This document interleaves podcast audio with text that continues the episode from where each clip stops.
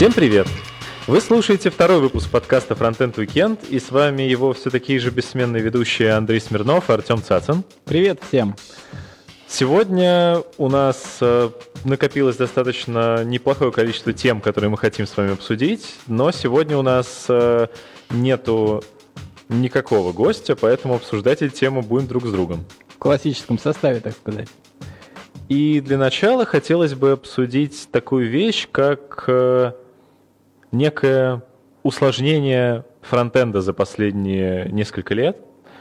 Не знаю, замечал ли ты, Артем, но я столкнулся с таким фактом, что фронтенд становится слишком сложным, и несколько лет назад э, он был сильно проще, что логично. И это, с одной стороны, хорошо, с другой стороны, плохо.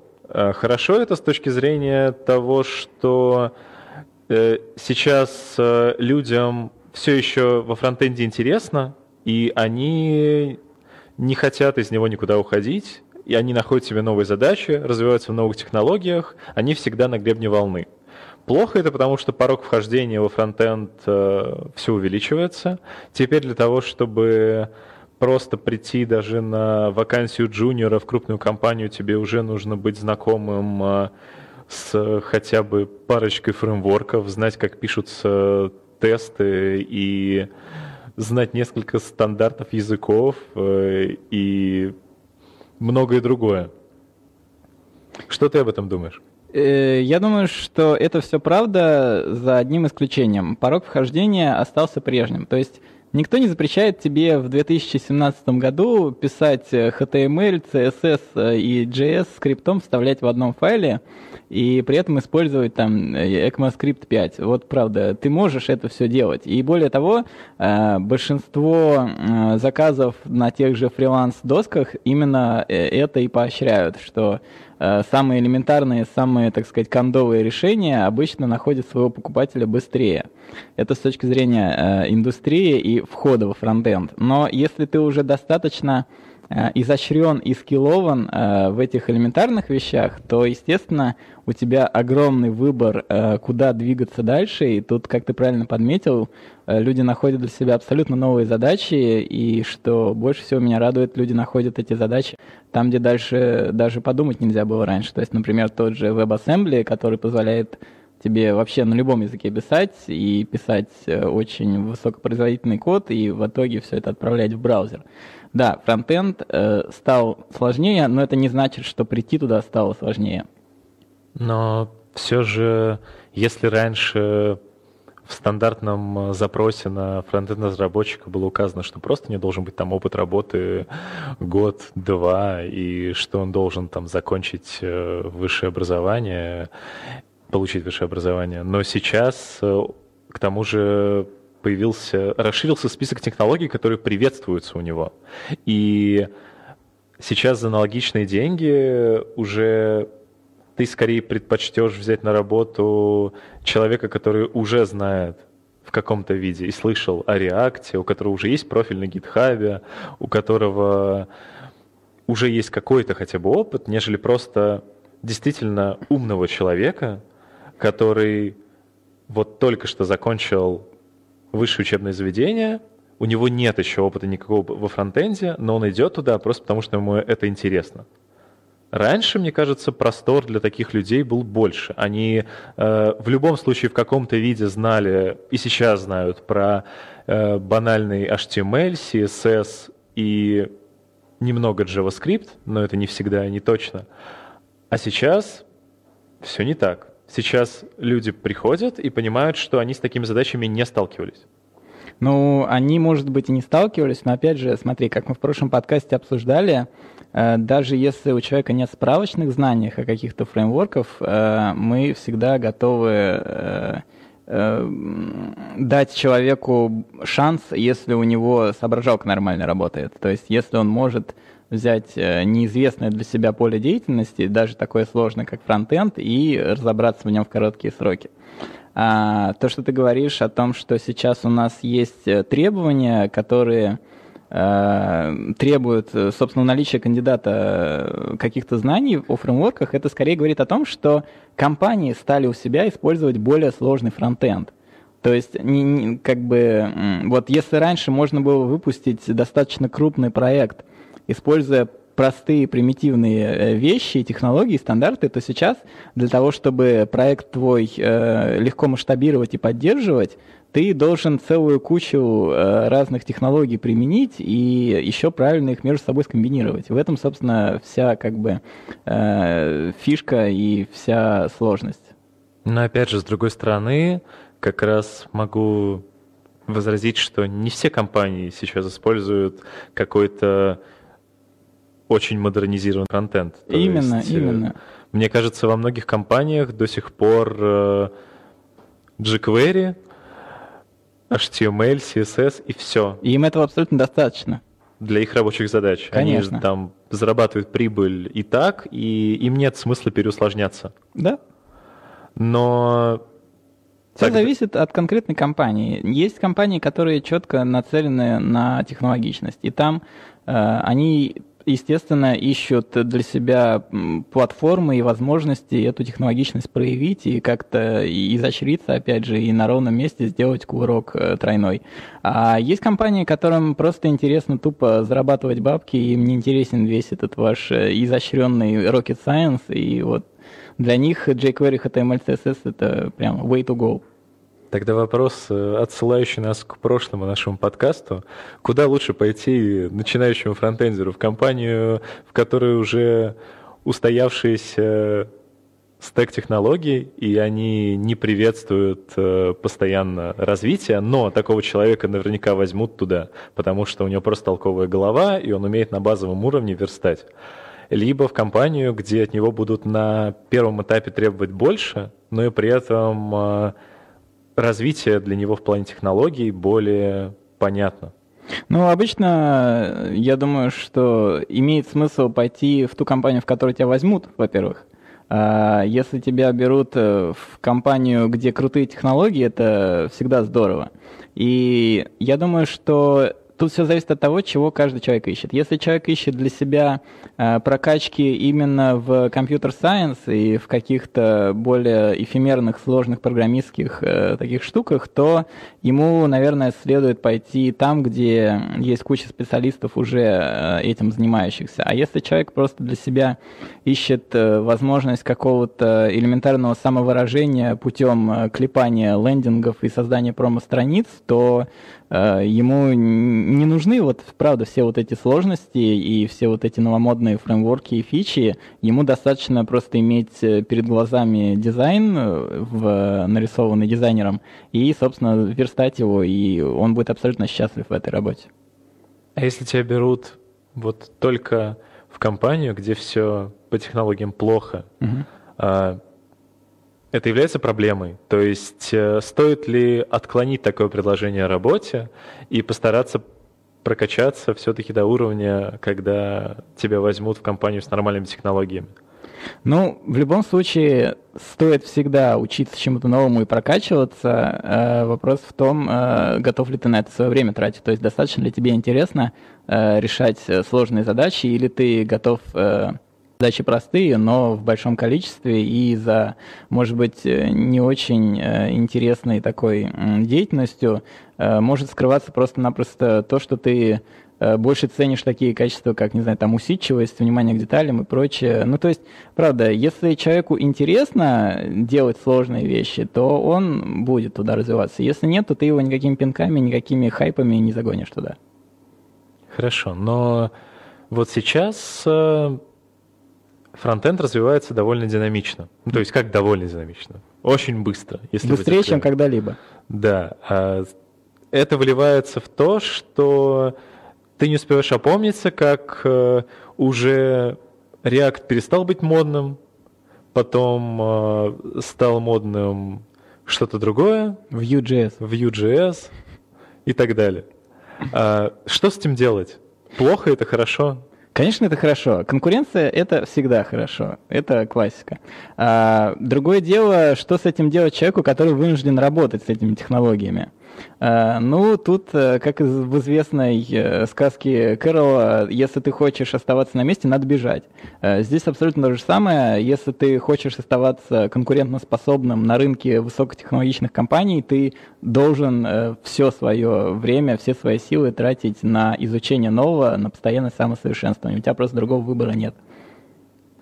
Но, допустим, я трачу все свое свободное время на самосовершенствование и на возможность бежать действительно за этими технологиями. А каким образом это совмещать с выполнением обычных рутинных задач, если по сути своей э, фронтендер э, просто бежит? Он бежит, и он э, иногда даже не успевает осознать, где он сейчас находится. Ну, как совмещать с рутинными задачами? Очень просто. У тебя всегда есть... Э, чем хорошо вообще программистская работа? Ты всегда можешь делать рутину, но при этом так, чтобы тебе самому было интересно. То есть всегда можно вкрутить какую-то э, фичу, какую-то маленькую штучку сбоку, которая будет э, чуть-чуть, но э, позволит тебе творчески подойти к решению проблемы.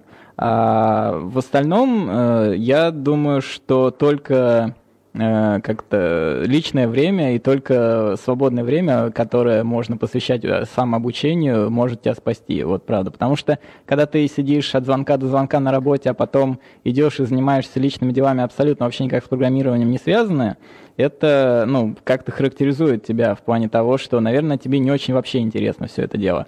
А когда ты готов очень много времени тратить ну, даже на свои какие-то pet-проекты, которые тебе абсолютно ничего не приносят, а приносят только фан, то, ну, тогда вот тебя ждет, возможно, успех. Ну, то есть тут все как just for fun.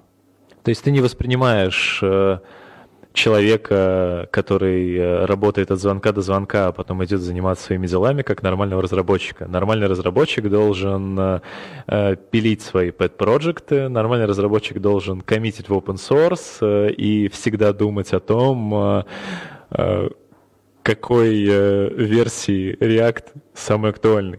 Нормальный разработчик, конечно, не должен никому ничего. А, единственное, о чем я говорю, о том, что есть э, люди, которые действительно любят то, чем занимаются, и для них работа, она вот, что называется, не работа, да, то есть хочешь не работать, полюби то, чем занимаешься, и занимайся этим всю жизнь. А, соответственно, если ты вынужден заставлять себя чего-то делать, то, наверное, все-таки фронтенд это не твое. Если вот тебе приходится заставлять себя изучать новые фреймворки, заставлять себя изучать какие-то новые диалекты языка там, и так далее, какие-то новые стандарты, то это, правда, лучше поищи что-нибудь еще в своей жизни. А если ты достаточно спокойно относишься к тому, что, да, мир постоянно меняется, и да, за ним не угнаться, и все, что ты можешь, ты как бы хватаешь э, со всех сторон, то это круто. У меня возникл очень провокационный вопрос, ну, по крайней мере, относительно кого-то. А, допустим, я действительно фронтендер, который работает уже несколько лет, и в какой-то момент он понял действительно, что фронтенд — это не его. Что ему в таком случае делать? Ну, то есть э, я не сталкивался с тем, что осознав... чтобы осознавать, э, что я больше не хочу заниматься фронтендом в принципе. Но наверняка много людей есть, которые задумываются об этом, mm-hmm. и куда им, куда им пойти? Что, то есть э, здесь у людей возникает проблема. Люди не могут уйти из IT, потому что, ну, если они действительно весь их опыт работы был связан с IT и в частности с фронтендом, то наверняка им на какой-то другой должности того же уровня заработной платы не достичь. Почему? Ну, потому что такая смена деятельности обычно не приветствуется. Ну, то есть, смотри, ты говоришь, ты говоришь о том, чтобы вообще из IT уйти. А я имею в виду, э, что если тебе не интересен фронтенд, ты всегда можешь, во-первых, заняться бэкэндом, а во-вторых, DevOps, в-третьих, тестированием, в-четвертых, еще черти чем, э, продукт девелопментом каким-нибудь. Вот, ну то есть ты всегда можешь оставаться в IT, но при этом заниматься абсолютно другими вещами.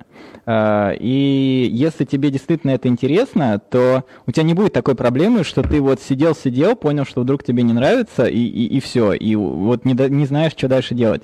Если тебе что-то интересно, скорее всего, в свободное свое время ты именно этим и интересуешься, именно этим ты и занимаешься. Вот туда тебе и нужно копать. Хорошо, допустим, я бы, вот если бы перестал хотеть заниматься фронтендом, я бы ушел в тот же product development. Куда бы ушел ты, Артем?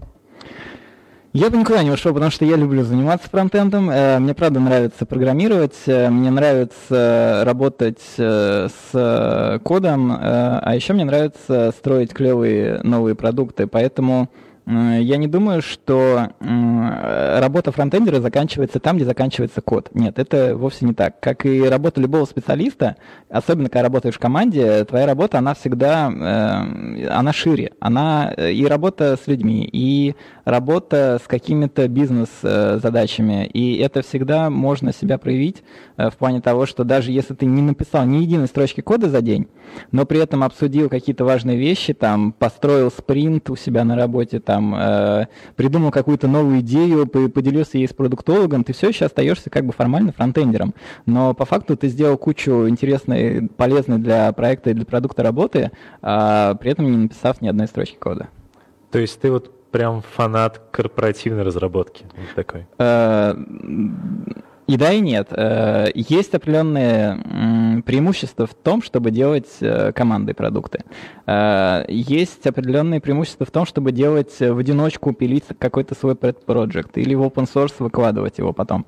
И там, и там есть свои плюсы и минусы. Соответственно, я просто люблю делать вещи, которые позволяют тебе ну, как-то донести, что ли, свое видение мира до других и как-то влиять на то, что вокруг тебя и на то, что вот чем ты пользуешься. То есть, если мне не нравится какой-то сайт, если мне не нравится какой-то сервис, я всегда знаю, что я могу пойти и сделать свой. Вот, просто потому что у меня есть такие знания, которые позволяют мне это сделать. А, и я, вот, ну, это правда весело, это фан. Ну, смотри, просто есть два пути развития фронтенд-разработчика.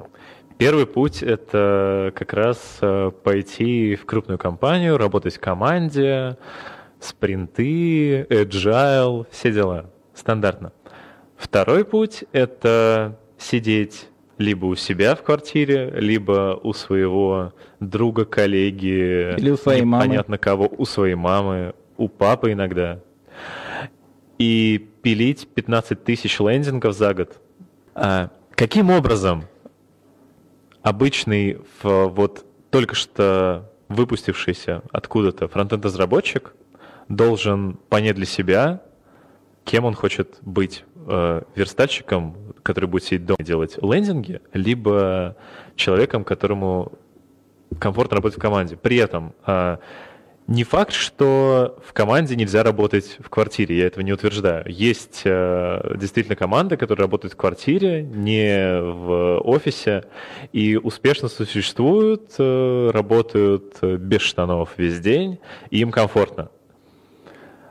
Какое э, есть э, преимущество в том и в другом угу отрасли? Смотри, я сначала на первый вопрос отвечу, как понять, что ты хочешь. Э, точно так же, как э, в любом виде деятельности, попробовать. Нужно перепробовать все, и только тогда станет понятно, к чему тебя тянет. Э, нужно попробовать и верстать 15 тысяч лендингов, нужно попробовать работать в крупном интерпрайзе кровавом, нужно попробовать работать в маленькой стартап-команде в квартире. И когда все перепробуешь, тогда уже становится понятно, ага, здесь у меня получается, здесь у меня не получается, а вот здесь вот мне вообще интересно, но не получается пока ничего. Вот, соответственно, всегда нужно идти туда, куда тебе интересно. А, другое дело, что не все, наверное, понимают, что э, жизнь не заканчивается вообще э, на том, чем ты сейчас занимаешься. Есть куча-куча э, абсолютно интересных профессий, куча интересных задач вне IT, и это не, не всегда прям крах такой жизненный, что если ты вот занимался фронтендом не знаю, там 10 лет, а потом вдруг понял, что все тебе неинтересно, и, и стал вдруг, не знаю, там шеф-поваром в ресторане. Это не факт, что это плохо, правда, и не факт, что ты потерял эти 15 лет. Наоборот, я замечал за собой, что э, навыки, которые я получаю вне э, фронтенда, они очень часто являются мне полезными именно в программировании и во фронтенде в том числе, и в работе вот как программиста. Э, потому что каждый день ты учишься чему-то новому, и даже если никак вообще кажется поначалу не связано, но на самом деле иногда бывает, что очень пригождаются навыки, которые там можно получить, э, не знаю, там, занимаясь 3D-моделированием каким-нибудь, да, и тут вдруг тебе нужно работать с 3GS, да, и сделать какую-то клевую визуализацию, а ты имеешь как раз вот эти самые навыки, там, 3D-моделирования и так далее. Ну, то есть э, никогда не знаешь, где, где тебе повезет, и поэтому нужно везде пытаться узнать что-то новое. Плюс эти же навыки ты можешь применить, например, на условных хакатонах, где ты можешь их развить, можешь их применить, если они у тебя уже есть. А можешь получить, если их нету. Да, и это как раз одна из причин, почему стоит пойти на хакатон, даже если ты ничего не умеешь. Особенно, если ты ничего не умеешь, тебе стоит пойти на хакатон. Но если ты ничего не умеешь, э, и ты придешь на хакатон, ты просто будешь э, есть и слушать, э, что тебе скажут. И не факт, что тебя даже возьмут, если там есть какой-то предварительный отбор. И все это будет довольно пустой тратой времени, во-первых, для организатора, который на тебя эти деньги потратит, потому что ты ничего не умеющий человек, который думает, что всему научится в процессе, пришел на хакатон – человек, э, который это все организовал, результата не получил от тебя никакого. Ну, зачем люди организуют хакатон, это, конечно, другой, более глубокий вопрос. Э, я хотел сказать, что если ты будешь э, таким пассивным участником и ничего своего не привнесешь, то, конечно, тебе там делать нечего, и ты только потеряешь свое личное время и время других потратишь. Э, но если ты придешь, ничего не зная, и за хакатон э, попытаешься у людей, которые рядом с тобой, узнать э, все, что они знают, и как-то попытаться у них научиться чему-то, просто наблюдая за тем, как они работают, и, не знаю, грубо говоря, повторяя и делая что-то свое, привнося, то это очень полезный experience. И, опять же, ты всегда должен делать это просто ради fun а. Не потому, что там какие-то награды тебя ожидают или какое-то признание, а просто потому, что тебе реально прикольно прийти и 48 часов часов э, сидеть и вот заниматься тем, чем ты до этого, может быть, вообще никак в жизни не занимался. Ну да, это интересный опыт. Во-первых, э, наши слушатели, если вы никогда не были на хакатоне и боитесь э, вообще такого слова и такого явления, как хакатон, то мы можем от себя порекомендовать. На самом деле это очень весело и очень здорово. И если вы никогда не пробовали, то обязательно попробуйте. Я могу на своем опыте сказать, что я до того, как посетил свой первый хакатон, очень скептически относился к такому формату э, мероприятий. Я считал, что это абсолютно уныло, что там э, просто люди, не общаясь, сидят э, и кодят, как в фильме «Социальная сеть на скорости», пьют пиво, кто быстрее его выпьет после каждой успешно написанной строчки кода. Но оказалось, что там идет очень интересная продуктовая работа. То есть даже если ты на работе просто делаешь задачи, которые тебе говорят, вот, сверстай мне плашечку, и ты ее послушно верстаешь, то на хакатоне ты можешь проявить себя как э, продуктолог, как аналитик, как много кто, и это очень полезный опыт, очень круто. Вернемся к э, теме, которую мы обсуждали, почему люди приходят в IT в таком большом количестве, почему они оттуда не уходят. Э, я считаю, что в IT приходит сейчас очень большое количество людей из-за зарплат в IT, и из-за этого же как раз они не могут оттуда уйти. То есть их держит зарплата и ипотека. Ну, если у тебя есть ипотека, то ты, в принципе, как правило, будешь работать в IT, потому что сейчас э, такие ипотеки и такие цены на квартиры, что невозможно взять квартиру даже в ипотеку и не работать при этом в IT с зарплатами в IT. То есть ты как минимум должен быть топ-менеджером в другой компании, либо фронтенд-разработчиком, чтобы иметь ипотеку и жить нормально. Понятно. Но о том, как заработать миллион, это немножко другой подкаст. Э, а о том, как остаться в IT и о том, почему люди это делают, э, у меня такое мнение. Смотри, у нас есть э, очень, правда, широкий спектр именно IT-профессий, и ты всегда что-то найдешь для себя. Если ты вообще не умеешь программировать, ты всегда можешь быть э, тестером, комьюнити-менеджером, не знаю, кем угодно. Э, вот, человеком, который э, соприкасается с IT-продуктом, но при этом сам его не строит, в смысле того, что не пишет код. Вот. Если у тебя есть какой-то опыт или желание научиться программировать, это всегда расширяет твои горизонты и возможности именно в IT-сфере. Ну, то есть obviously. Ну, в целом, да, но как раз если касаться там тех же тестеров э, и менеджеров проекта, продукта, то мое мнение, что тестировщик в IT получает больше, чем тестировщик э, вне в IT. А где бывают еще тестировщики не в IT? Какой-нибудь на заводе что-нибудь QA на заводе? Ну, возможно. Ну, смотри, даже если мы рассматриваем IT целиком как индустрию, то нужно понимать, что это такая хайповая вещь, она неспроста хайповая. Дело в том, что получить из ничего продукт можно только здесь. Э, то есть у тебя никаких исходных э, материалов не нужно. Все, что тебе нужно, это человека-часы и идеи, собственно. А если ты делаешь какой-то hardware-бизнес, то тебе по-любому нужны какие-то уже комплектующие материалы и так далее. Начать работать как IT-компания гораздо легче. А, и, возможно, поэтому у нас такой взрыв вообще в мире, ну, вот именно, именно в эту сторону. Ну, в целом, да, но при этом продолжу Давай. Э, тему с тестировщиками. Э, Опасная тема. Люди, хоть это не особо касается фронтенда, но по моему опыту и по моему мнению, люди в тестирование в IT приходят абсолютно нулевые. Ну, то есть они просто приходят сюда, Просто потому, что здесь есть э, хайп, здесь есть деньги, а дальше они уже тут, внутри этого котла начинают вариться, и уже только в процессе этого они понимают, что либо им это нравится, и они развиваются, либо они понимают, что им это не нравится, но они все равно работают тяп-ляп, но остаются здесь. Это в любом случае так происходит. То есть с разработчиком немного другая стезя. Разработчик может э, бывать двух типов. Это либо человек, который э, с определенного возраста уже знал, что он хочет быть разработчиком, и он уже к этому морально готовился, поступал на э, факультет информационной безопасности, информационного управления и чего-то подобного в университете. Э, уже в школе верстал для своей учительницы по информатике э, сайтики, а она ставила ему пятерки в четверти сразу.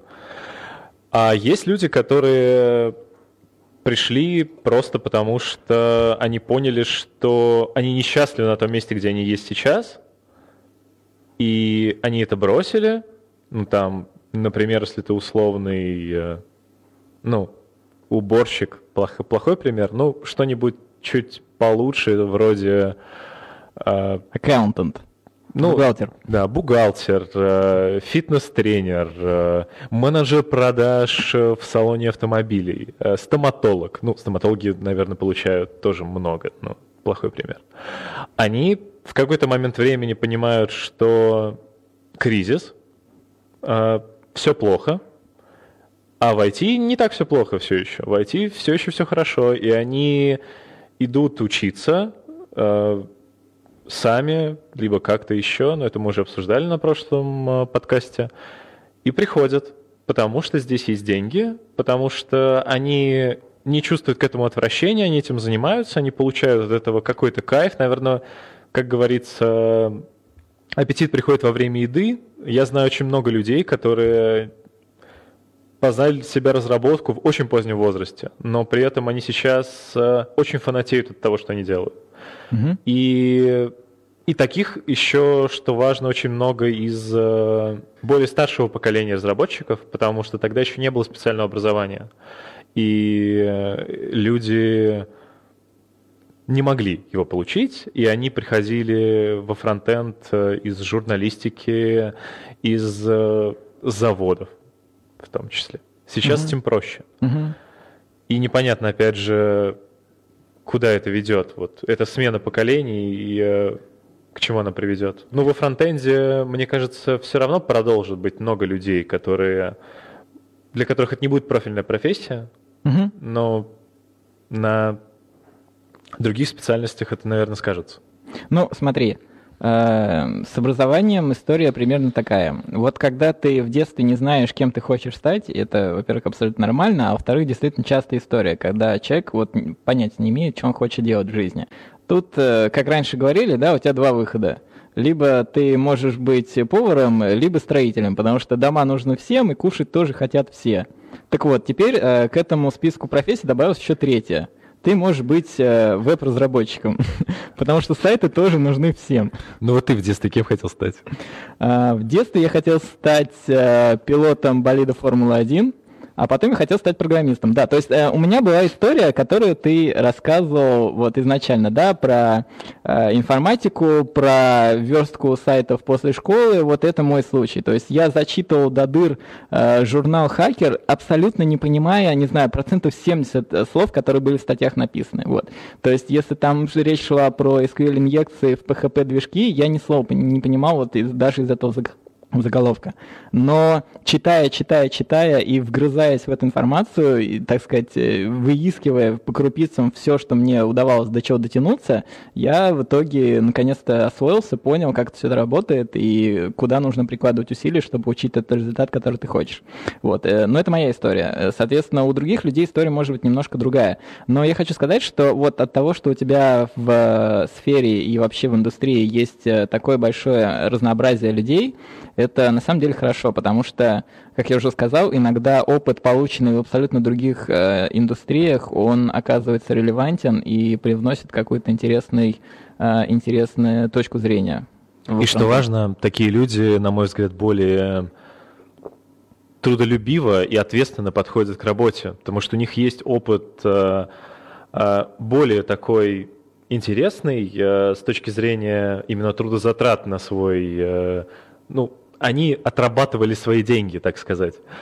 А, потому что сейчас растет поколение, которое относится к этому довольно наивно и просто. То есть они не так ценят э, свой, э, точнее наоборот, они слишком сильно ценят свой труд, и поэтому они да, могут подходить к нему довольно безответственно, и чего как раз нельзя сказать о прошлом поколении, которое как раз понимает, насколько тяжело было в свое время зарабатывать деньги, и что им так все просто никогда не давалось, и поэтому они эти деньги даже в IT отрабатывают на полную катушку. Собственно, что мы ходим все вокруг да около. А, в целом, а, Артем, какая ты считаешь э, справедливая зарплата для фронтенд-разработчика вот right now? Ну, right now, конечно, есть э, простое мерило. То, сколько договоритесь. Э, то есть зарплата – это всегда вопрос переговоров. Ты либо умеешь продать себя на собеседование и, соответственно, какую-то планку себе задать ценовую, либо нет. И тогда соглашаешься на то, что тебе предлагают. Э, что, это что касается конкретно, да? А если мы говорим в общем, то допустим, вот э, подкаст наш выходит в апреле, в мае, в июне 2017 года. То есть, ну, в втором квартале, грубо говоря. Для сегодняшнего рынка, мне кажется, в России – Э, цифра около, там, не знаю, зависит, конечно, от уровня разработчика, но в целом от 100 тысяч там, до 150 и, возможно, в некоторых там супер э, случаях до 200, это вполне приемлемые цифры для рынка. Э, это мое личное такое estimation. Соответственно, важно понимать, что все очень сугубо лично и всегда когда вы вдруг, э, может быть, узнали зарплату другого человека на там, аналогичной позиции, может быть, в другой компании или в вашей же компании, это еще ни о чем не говорит. Э, это единственное, о чем это говорит, о том, что этот человек э, сумел так договориться, и все, ни больше, ни меньше. Если я сейчас являюсь радиослушателем и слушаю вот наш подкаст и слышу про то, что зарплата фронтендера начинается от 100 тысяч, стоит ли мне менять работу, если я получаю меньше 100 тысяч? А, нет, а, если ты вполне счастлив на своей работе, и если тебе правда нравится, что ты делаешь, к тебе, естественно, не стоит менять работу. Еще раз, главным фактором вообще, ну, мне кажется, в нормальном обществе, когда ты выбираешь профессию, должно быть то, нравится тебе это делать или нет. Если тебе нравится фронтенд, это здорово, и это правда клево. И если тебе при этом за это еще и платят, ну, это полный шоколад. А если ты вполне счастлив быть э, вне IT-сферы, и ты полностью доволен тем, э, что ты делаешь, делаешь каждый день, э, то зачем тебе менять профессию? Ну, ты очень четко подметил ранее, что если ты, будучи фронтендером, э, чувствуешь себя на работе как не на работе, а просто делаешь это, потому что тебе нравится, то вот этот случай как раз, наверное, самый важный в том э, ключе, что даже если ты получаешь копейки за это, то, возможно, не стоит менять работу. Просто из-за того, что кто-то получает больше. Но опять же, вот я допустим, только что закончил условную школу фронтенда и хочу найти работу. Меня зовут там Иннокентий, и я в поиске работы. И вот стою я на пороге какого-то нового для себя этапа, и при этом еще думаю, в каком районе Москвы брать ипотеку на какую сумму я могу рассчитывать вот 100% на вот первом этапе своего, своей работы? В Москве. В Москве. А, на первом этапе ты можешь рассчитывать, э, как я уже сказал, на ту сумму, которую попросишь и какую готова заплатить компания. Это очень сильно зависит от того, куда ты пойдешь, и разные компании предлагают очень разные деньги. То есть, если это компания, например, банк, то они иногда могут себе позволить очень большие зарплаты выплачивать людям, неадекватно большие рынку, ну, среднему, э, естественно, значению по рынку. А если это компания, которая стартап, которая только-только завелась на деньгах двух друзей и их э, приятелей, то, естественно, никто тебе не будет там платить 100 тысячной зарплаты. Хорошо, если вообще заплатят, они долей в компании будущей поделятся э, вместо денег. Вот, ну, поэтому это все очень так, э, нужно четко смотреть, куда ты пришел и чего ты при этом хочешь. Ну хорошо, давай тогда составим просто рейтинг, так сказать, э, индустрии, куда можно пойти фронтенд-разработчикам. То есть больше всего судя по всему, я думаю, что и ты, и я разделяем мнение, получают сейчас в банках. Думаю, да. Как правило. Ну, как правило. А... Потому что это компании, которые готовы платить большие деньги. То есть э, проблема даже не в том, э, что это разработчики, да, в чем-то виноваты, и они вот, одни разработчики получают больше, другие меньше. То есть одни хуже, другие лучше. Нет. Э, это просто компания. Если компания готова платить, она платит. Если компания платить не готова и не считает это нужным, то, соответственно, и зарплата. Да, справедливо. На втором месте, я думаю, как раз сейчас крупные корпоративные компании, хотя вот тут тоже сложно. В некоторых стартапах платят э, побольше, чем э, в тех же Яндексах, Мейлах, Рамблерах и так далее. Да, по той простой причине, что, как правило, эти стартапы уже получили какой-то очередной раунд финансирования, и у них э, безумные горящие карманы, полные денег, э, которые нужно срочно освоить. Э, тут все очень заточено на то, чтобы в как можно более короткий срок ты поставил продукт людям, которые тебе, собственно, эти миллионы и дали на развитие, если ты стартап. Поэтому ты пытаешься найти разработчиков на рынке как можно более скиллованных, как можно скорее, и, естественно, ты даешь им как можно более высокую зарплату. Ну, чтобы быть конкурентоспособным. Да, конечно. Да, и остаются у нас кто? Кого мы не рассмотрели? Мы не рассмотрели маленькие веб-студии, которые давно уже не стартапы и которые э, составляют конкуренцию фрилансерам и пилят э, маленькие лендинги за 20 тысяч рублей в месяц. И кто пойдет туда работать и на что ему рассчитывать? Э, туда, скорее всего, пойдут люди, которым... Ну, это, я бы сказал, что это, наверное, entry level какой-то в профессию, что когда у тебя нету в резюме ни одной строчки из IT, но при этом у тебя нет э, желания или умения изучать э, какие-то новые вещи и оставаться, так сказать, в теме, ты можешь забить на все это и пойти спокойненько пить свои лендинги за, не знаю, там, сколько веб-студии платят, ну, тысяч сорок-пятьдесят, может быть, да, то есть просто тупо верстать PSD-шки в HTML и при этом быть абсолютно этим доволен. Это все, опять же, зависит от того, чего человек хочет и на что он готов. Стоит ли на первом этапе человеку сразу же рваться за границу? Или возьмут ли его, во-первых? Ну, конечно, его возьмут, э, если у него адекватное резюме. То есть э, вот прям сразу, без бэкграунда, без опыта работы. Мы сейчас говорим про фронтендеров. Да.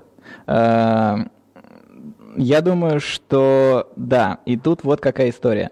Э, ты можешь, э, не работая ни в одной компании, все э, свои часы жизни посвящать open source, сделать супер популярную библиотеку и после этого устроиться, не знаю, работать в Facebook куда-нибудь или в Google.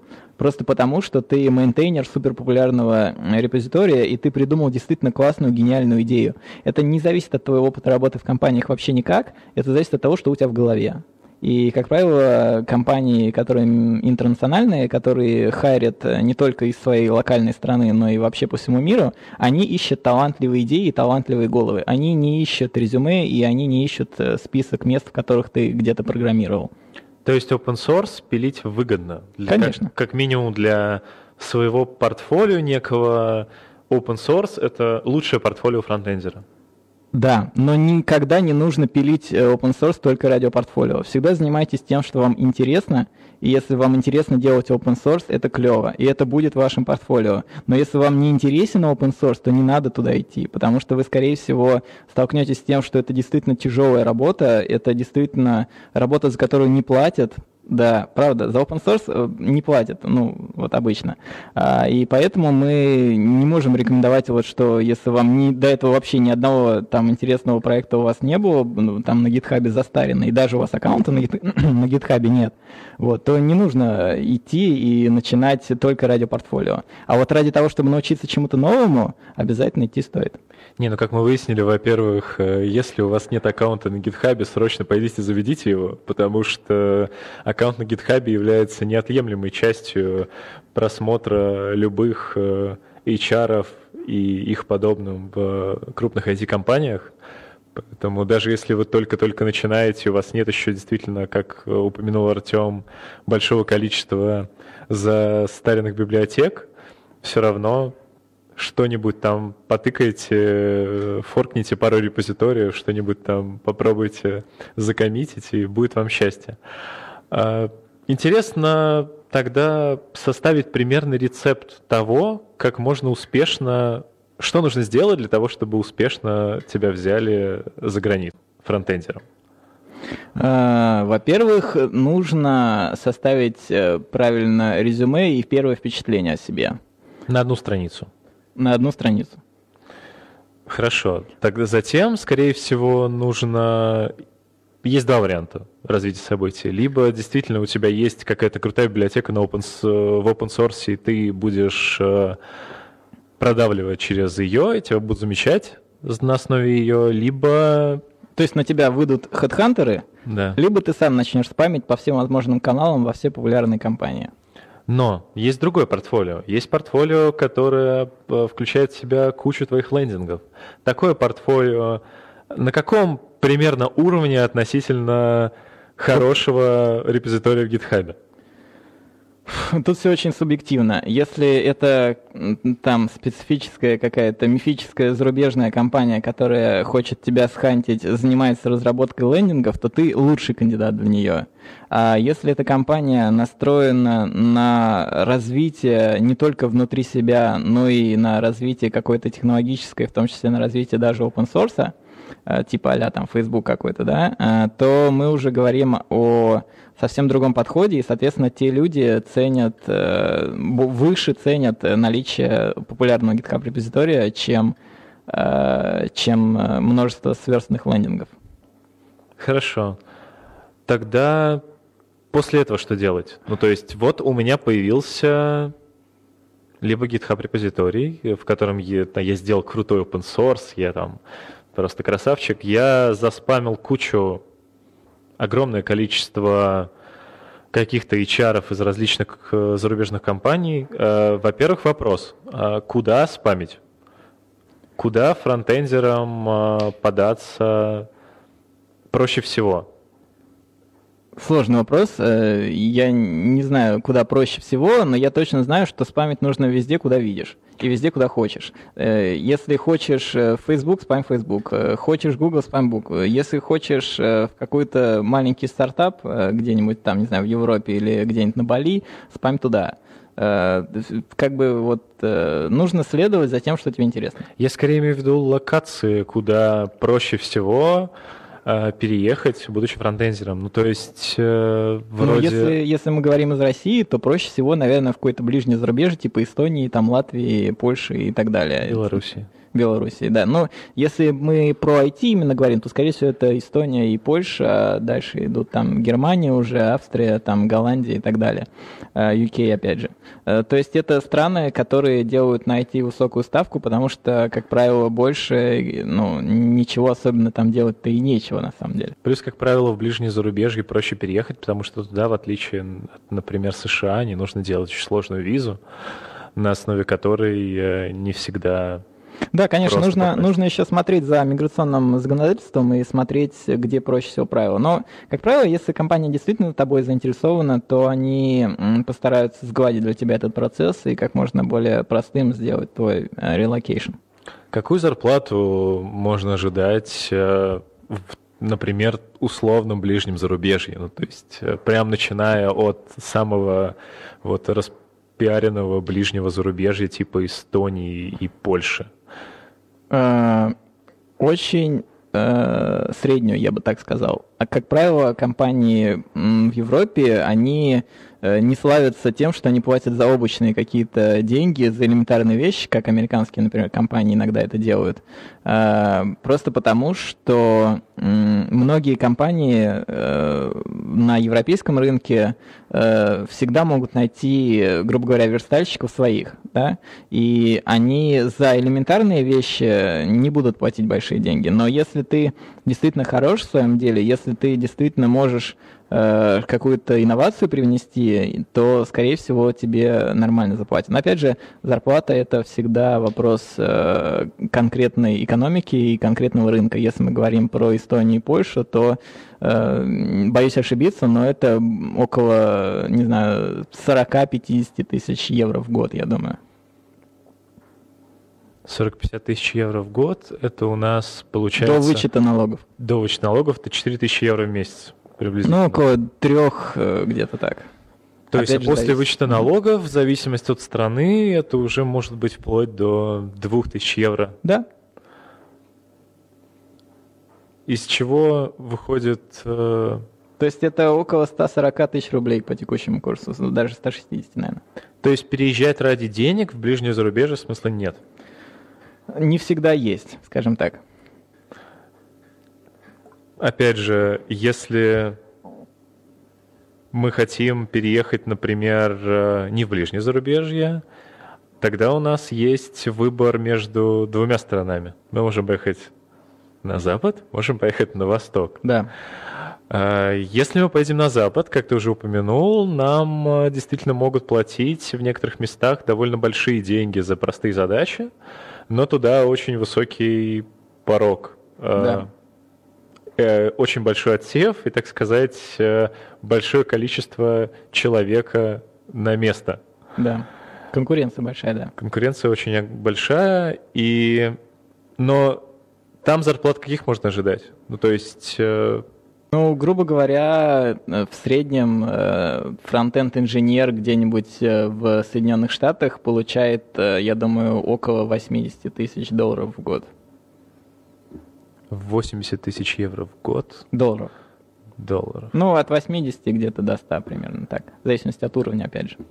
Но это до налогов, и мы говорим о том, что это действительно человек, который прошел э, все собеседования, прошел все миграционные препоны, у которого есть все необходимые квалификации. То есть, как правило, это очень скиллованный и очень мотивированный, интересный и сам по себе разработчик. У меня знакомые в Гугле получают 10 тысяч евро в месяц. Да? Э, до налогов, разумеется. Mm-hmm. То есть э, в их налоговую политику я не вникал, наверняка там остается у него ну, от силы процентов 60 от этой суммы, но сумма действительно звучит довольно привлекательно. Да, но ты помни еще о таком понятии, как э, стоимость жизни. То есть, если у тебя очень высокое жилье, если у тебя высокие цены на элементарные продукты, то у тебя даже при кажущейся высокой зарплате все равно будет оставаться не такой большой процент. Ну тут, кстати, я готов немного поспорить. На мой взгляд, э, в крупных этих компаниях за границей почти везде можно жить так, что ну, не совсем. А компания тебя обеспечивает изначально всеми удобствами, какие тебе нужно. То есть, действительно, единственное, что тебе нужно, скорее всего, и то, чем тебя не обеспечит тот же Google, это собственной квартирой, но как минимум, э, ну, тебе нужно где-то спать. Но спортзал, трехразовое питание. В принципе, у тебя есть все, чтобы ты все время находился в Гугле, ни на что деньги не тратил, потом приходил домой, спал или не приходил, а спал в офисе. И в итоге стоимость жизни не так уж и имеет значение для таких людей. Ну, согласен, да, потому что если вот недавно вышел фильм «Сфера», и там как раз такая компания была, как ты рассказываешь, что даже из офиса уезжать не нужно, то есть там отель прямо в офисе. А, идея в чем? У тебя есть все эти плюшки в зарубежных компаниях, а, и они там э, с одной единственной целью все есть. Это не для того, чтобы ты чувствовал себя как пуп земли. Это для того, чтобы ты не отвлекался от работы. А, то есть э, у тебя есть и спортзал под боком, и снеки в офисе, и еда, и все, что хочешь, э, только для того, чтобы ты мог всю свою голову занять рабочими задачами, чтобы тебе не приходилось думать об этом. Даже не то, чтобы не отвлекался, именно чтобы ты не покидал свое так сказать, рабочее место. То есть э, э, люди поняли, как э, работает мозг программиста и разработчика, что он э, идет за снеком, возвращается на рабочее место, программирует, ест его. Он э, ушел, позанимался в спортивном зале, вернулся, программирует дальше. То есть его так или иначе он будет отвлекаться на что-то. И как бы очень здорово, если в этот момент, когда он на что-то отвлекается, ему нравится то, чем он отвлекается.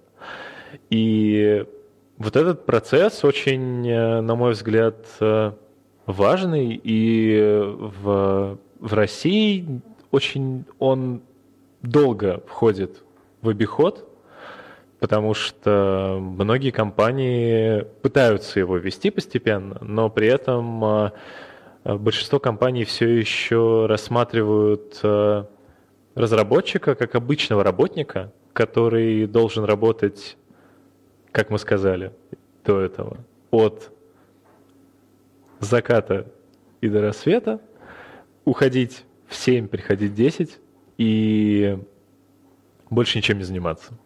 И если ты просишь что-то у него, то наоборот, если он что-то просит у своей компании, каких-то комфорт, э, какого-то комфорта для себя, то э, работодатель ему это не дает, говоря о том, что ну ты же на работе, ты вот поработай, а потом можешь пойти в спортзал.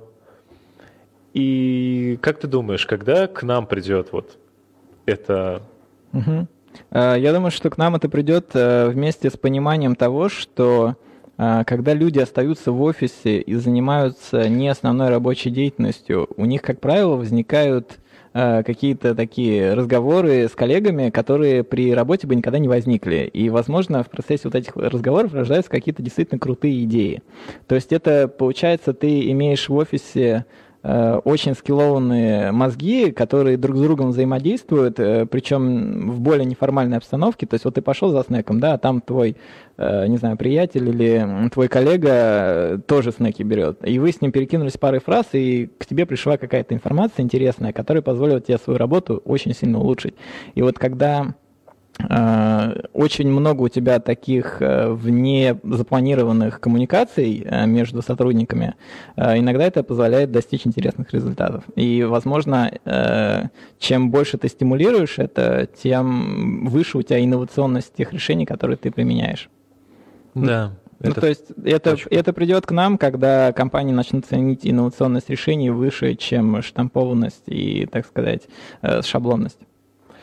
Ну, на самом деле, я думаю, мы на сегодня обсудили все, что мы хотели обсудить в целом. Говорим уже довольно долго.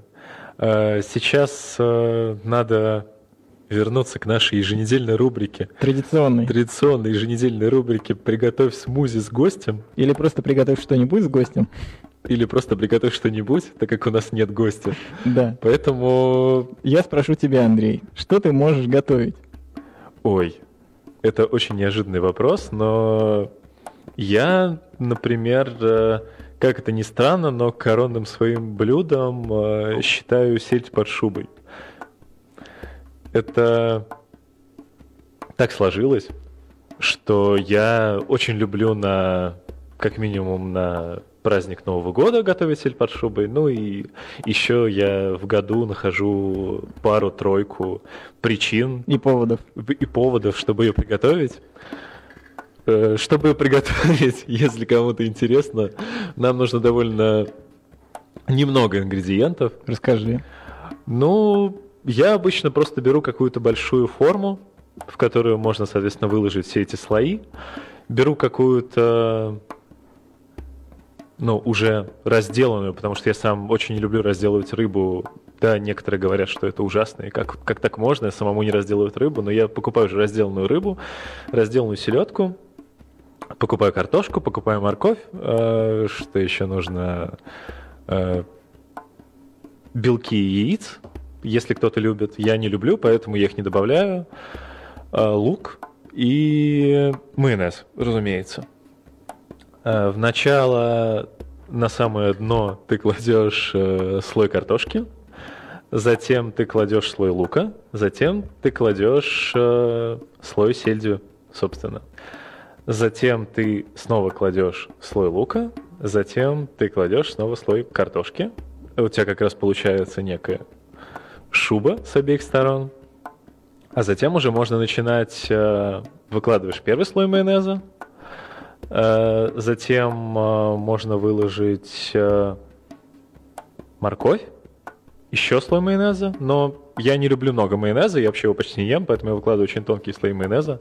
И затем самое главное, затем мы выкладываем свеклу сверху. Обязательно свекла обычно очень очень мокрая, поэтому чтобы у тебя не была, чтобы, так сказать, сель под шубой, как это бы странно не звучало, не потекла, нужно предварительно выжать свеклу от лишней влаги и выложить свеклу, еще сверху последний слой майонеза, дать этому всему настояться на там, несколько часов, и получается великолепное блюдо, которое очень вкусно подавать своим гостям. У меня аж слюнки потекли, если честно. Это прекрасный э, рецепт. Спасибо большое тебе.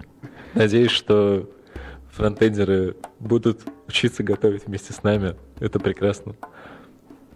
Собственно, последнее, что мы хотим э, рассказать нашим слушателям, это что мы им хотим посоветовать на следующую неделю, узнать.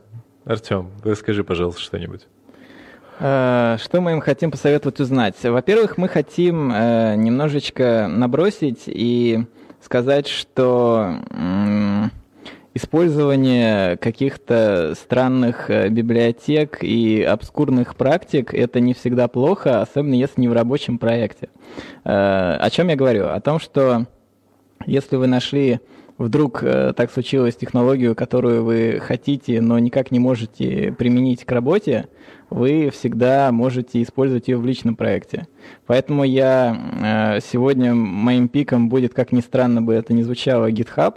И если у вас нет GitHub аккаунта, как мы уже говорили, обязательно его заведите. А если есть, то постарайтесь хотя бы каждые выходные что-то туда дозакоммитить. Э, это очень полезная практика, потому что иногда за всем вот этим вот переусложнением и за всей этой скоростью, с которой фронтенд развивается, действительно не успеваешь э, пощупать все своими руками и отследить какие-то тренды. И если взять за привычку каждые выходные брать э, что-то, что тебе действительно приглянулось, э, писать какой-нибудь простенький Hello World и коммитить это на GitHub, то это будет, во-первых, хорошей практикой, во-вторых, возможно, вы сами потом к своему же коду вернетесь и даже какие-то вещи оттуда почерпнете спустя несколько месяцев. Окей, хорошо, да, это довольно интересно, очень как раз неплохо коррелируется с нашим тем, что мы сегодня обсуждали. Ну и, как ни странно, я не посоветую ничего технического сегодня, но могу поделиться тем, что я нашел для себя очень интересный, э, как-то ни странно, сериал. Я сериалы вообще смотрю довольно редко, но тут я нашел сериал, который называется Stranger Things.